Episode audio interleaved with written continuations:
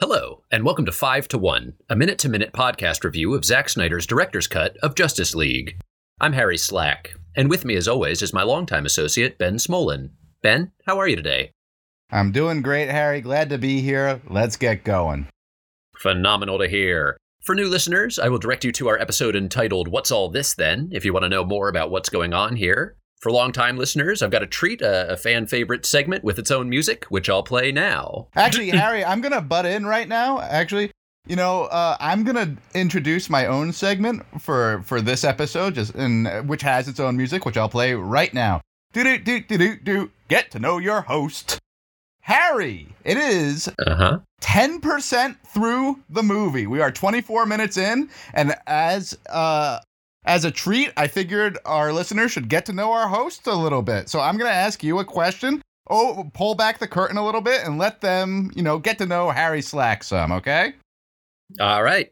Harry, when was your first kiss and to whom? I don't remember either, and that's all the time we have for this segment. Ben, play the outro music. Do do do do do do. Get to know your host. All right, we've just watched minute 24 of the Mr. Snyder cut of Justice League, which is not the film's true title, but rather a lighthearted moniker that we used to save some time here and there. We will now have two and a half minutes to relay our thoughts and impressions to you, the listener. We can do that in any way we'd like. Uh, forgive us if we interrupt each other. Ben, take it away. Minute 24, like I said, it's very exciting. We're now 10% through the film, which means that we just have 90% to go.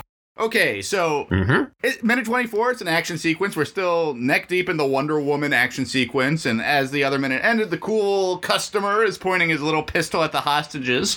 Cold customer. Sorry. But he seems slight correction. Yeah, He's a okay, cold so, customer. So he the cool customer cold seems to decide that, that, that his little pistol is not enough. No. So he goes over to the body of his already beaten henchman. he picks up an automatic weapon. And he points it at the hostages. Yep. If he's going to kill him, he wants to kill him fast, it seems. Sure. And then, boom, alert the queen. We have a new least favorite line. Mm. As good as boring was the other day, this one's bad. The villain points the automatic weapon at the hostages and he says, like lambs to the slaughter. And then he starts pulling the trigger, right? Yeah. How Center. stupid is that? Who is this guy, right? Nah, like, come on. I'm, I'm pretty sure his plan wasn't to just kill a bunch of kids real fast. Like he's trying to get away with like this badass line, and it's like like this was what he wanted to accomplish the whole time, right? Yeah. Like that's so stupid. He wanted to destroy Europe. He didn't want to execute a field trip, and also like lambs to the slaughter. If you're gonna be cool, maybe Maybe say something that's a little less cliche in your action sequence, like something that hasn't been done before. Oh, like what? Harry, what would you say before you? uh, What would you say before you killed a bunch of kids? Uh, I would say I'm very sorry about this. Uh, this Yeah. is not my style. I wanted to turn Europe back to my son. It's a problem with my son You know what I would and my say? You know what Canterbury tales. I'm not done. Uh, and you know, it's hard. Life's just been very hard on me. Um, It's and pow I pow time, baby. come again. I would go, it's pow pow time, baby, and then I would start shooting the kids. Hmm. That's uh. You're like pow pow time. That's good. Is, And is the- that a Bone but the- King uh, so the- TM line? That, that's a Bone King line. It's pow pow time, baby. Yeah. But then Wonder Woman drops in and she goes all bullet time on this guy and deflects every single one of his shots as, as he empties his clip. And uh, I, I liked bullet time a little bit because honestly, it reminds me of, of like video games in which you can do that, which are a lot more fun than the movie. Oh yeah.